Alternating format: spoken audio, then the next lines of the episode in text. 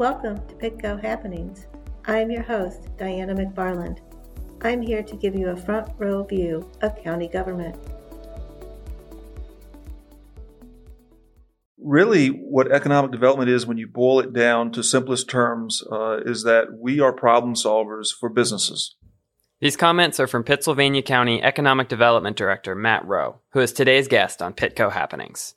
I worked with Matt a lot when I was at the newspaper. You know, we talk about projects that were moving into the area, companies expanding or moving into the area for the first time. But I know when a lot of people hear economic development, Matt, they don't really know what that means. But to start, if you just kind of want to talk to me a little bit about what is economic development? What do you do on a day to day basis? Appreciate you having me on your podcast, number one. Really, what economic development is, when you boil it down to simplest terms, uh, is that we are problem solvers for businesses. The, the academia folks will really have these long, you know, broad definitions of where we're doing business retention, expansion, and retraction. BRE uh, an A. But really, what it boils down to, I think, uh, in my role is is like we're problem solver. So, for example, problem solving can be as simple as company has uh, uh excess demand for supply which means they're going to do an expansion. They're going to look for a new site. The company is facing uncompetitive situations due to logistics costs. And of course, also easy one here at the local level, ensuring that you have business friendly regulations, you know, obviously on the zoning side. That's one of the things I love about this job. It's one of the things I love about government's role typically in economic development uh, is just that it's uh, very variable on a day to day basis. And the types of problems that we see are very unique, uh, constantly uh, changing case by case.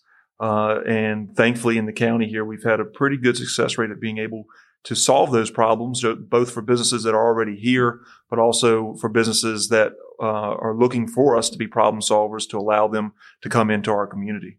So what I hear you saying is a lot of what you're doing is sort of facilitating the development of business in our in our area. That's exactly correct. So to be a good economic developer, you want to be a master of nothing and good at everything. Frankly, uh, you know, we as developers, we don't have any of the answers. We're just simply trying to put all of the pieces together. I use that puzzle analogy, right? The worst thing you can do is you do all that work and then you're still missing one piece of the puzzle and you can't complete the puzzle. And, uh, and that oftentimes happens. I mean, 85% of everything we touch fails. Uh, and, and that's a typical standard uh, you know, uh, percentage that we go by. And so we're used to failure. We spend a lot of time, things fall apart. So when you see an announcement, that's where all of the pieces have fit into the, the puzzle exactly correct. I know during the past year, you know, I think for, for everyone, obviously things have been very different due to the, the regulations and, and guidelines in place because of COVID. I know obviously for, for you guys, things have changed a lot too in terms of how business is done and even the direction business is going in the future once the pandemic is done. So kind of talk to me a little bit about that, about what that's been like switching gears and navigating through this pandemic. The number one thing that businesses want to try to always avoid is risk. And that was a risk that no business can ever prepare for. From the end of, uh, of February through, for example, the middle part of April of 2020, the entire business world changed in a matter of 60 days. You'll have to then pivot quickly and understand that, okay, in this time of crisis, there's going to be opportunities. You know, things will get back to a relative normal, but the normal is going to be a new normal. Mm-hmm. And so I think it comes down to which communities are able to pivot quickly enough and adapt quickly enough in order to take advantage and position themselves well for that new normal. So one of the things that we did that I think was extremely advantageous for our community, uh, in addition to our, you know, obviously the businesses themselves, we as a county proactively wrote letters on behalf of companies to the state explaining their role in the manufacturing supply chain, for example. And so what it enabled us to do is it allowed us to really establish all of our manufacturers to a certain degree as being uh, essential businesses. I know Pittsylvania County's unemployment rate was, was never as high as a lot of other places, as a lot of cities and places that are more dependent on the service sector. So do you think that's a major reason why our unemployment rate was able to remain relatively low? Areas that were heavily focused in manufacturing and were able to make the case for essential businesses in, in manufacturing weathered the storm, you know, much more favorably than areas that were, you know, uh, really service sector based. You know you're you're talking about businesses that are already here that you know have have been able to stay open. But i understand that we've had several announcements of new companies continuing to expand and come into the region. So first if you want to tell us a little bit about a few of those announcements and how have those happened despite covid So, I mean, you know, since 2018, between the city and Pittsylvania County, we, have announced over 3,000 jobs. At the end of the day, when an announcement occurs, you know, like that, it typically takes, if they're, if it's a new project or they're going to have to build something, so on and so forth, it probably takes about a year to year and a half to when you first actually see the first hires come on board. And so what you're seeing now is where those announcements are starting to result in uh, in impacting the broader community, right? You're there's, I mean, you know, Morgan Olson, for example, you know, over 450 folks out there already. Um, and then, of course, you know, Intertape is such a great, great flagship company for this community. And uh, of course, they just recently announced another 50 jobs and $45 million of investment, which we're very thankful for. You know, Eisen Manufacturing uh, went into the, previously the AC Furniture Company. They're actively hiring. And uh, Amthor International, they completed their, uh, you know, expansion and they're actively hiring. Eastern Panel Manufacturing, they're still actively hiring. You know, Staunton River Plastics, even with all the COVID challenges and everything else, you know, they're, they're working on closing on the, on the financing uh, there. And what you really find is in this community is that all of that hard work is creating jobs, honestly, north to south. I mean, AeroFarms is in the process of mobilizing to break ground on their new facility. And, uh, and so, you know, what we're, what we're really truly finding is is that um, there's a lot of folks right now that are looking for qualified individuals, and we're very confident that the workforce uh, that's in the region, both existing and coming through our trade school programs and technical programs, will step up uh, to to meet those needs. So for those those members of the workforce say it's someone who who unfortunately may have lost their job during this time or is just looking for a, a, new career. How do they go about finding these these opportunities that you're talking about? And what what other training programs do we have in our region to help facilitate that?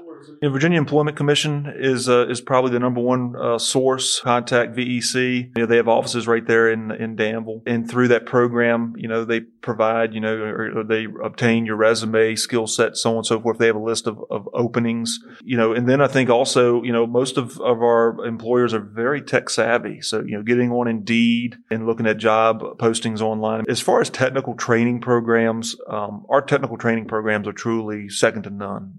For those that are already in the workforce, there's a lot of opportunities for them to be able to um, take advantage of these programs through Danville Community College, uh, through uh, open uh, entry, open exit programs.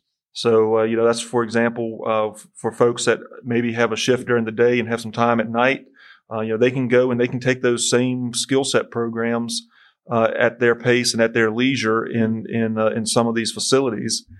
Moving forward mm-hmm. into the future, what's our what's our outlook for economic development, both specifically with that site, but also just yeah. for for Pittsylvania County and our region as yeah. a whole? So, so, so we are seeing interest levels right now from companies at levels um, that I've never seen here. You know, right now it's like the floodgates have opened up, and what's happened is is that companies have sat on cash during this pandemic time. They can see the light at the end of the tunnel, mm-hmm. and so they're going to do capital spends with low interest rates.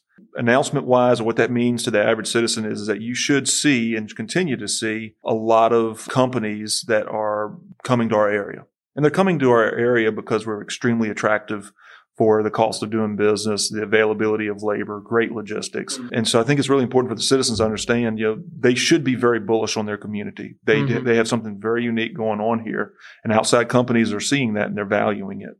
I want to circle back to what you said earlier that 85% of what you guys deal with doesn't doesn't go through. And that does not mean that that what you guys do is a waste with the sensitive nature of what they do with the confidentiality with the way that things can shift with or without COVID on a dime. Deals can just fall apart. You're exactly right. I mean, so at the end of the day, there's 10,000 other Pittsylvania counties throughout the you know the United States that are fighting in essence, over the same opportunities, right? Mm-hmm. They want the same opportunities. We want to keep our young people home. We want to grow the community. We have to sometimes, uh, you know, pick and choose projects that are good fits for us. And the same thing with, with companies. And, and this is a really unique job in the fact that I cannot control what a company does or does not do on, you know, in their selection process or even after they've made an announcement, right? I mean, I've, you can have a company make an announcement, make this great fanfare, and then they never do anything. Or, mm-hmm. I mean, mm-hmm. something changes on their end or something gets delayed or, or they don't perform. Right. And so at that point in time, you know, the whole thing really comes down to, um, how well did you mitigate the public's risk? We've talked about this a lot, both when I was at the paper and here. That economic development, a lot of it is offering those deals and incentives, but you guys aren't offering, you know, cash handouts or anything no, like that's that. a that's You're- a false fallacy. The fact of the matter is, when you actually read through these performance agreements, so on and so forth, Pittsylvania County does not provide any funds to any company upfront unsecured. Mhm. We don't do it. So the value is typically, uh, I'd say 90% of the time is through a tax rebate. Uh, so that's where they pay the taxes, right? Assuming that they've performed what they said they were going to do. And if they've done so and we do monitor and check, then we simply rebate a percentage, you know, we write a check back to them of what they Right. paid Mhm. of 80% or 70% or 50, whatever it is. Most time it's 50%. What you often find will find for deals that I present to the board, it's almost entirely always in the form of tax rebates and also being creative with the company and showing them long-term value that they may not recognize that's here compared to maybe a com- competing site. No, that makes a lot of sense. Well, I mean, I think we've, you know, we've covered a lot of ground. Is there anything else, Matt, that, that you would want to add or think it's important that people know? No, I think my final comment to them would be I'm extremely bullish on this community. And I don't say that just because of, you know, what my job title is. I mean, I live here just like they do. hmm This is a community that has a bright future if we play our cards right. And we're trying our best to play those cards right. We have, a, lit- Mhm. we have a limited amount of time, in my humble opinion, to play those cards right. And so I think just for the, the citizens and the listeners to understand, they are an active part of economic development. So when a company is looking at us, they're reading all of our newspaper articles.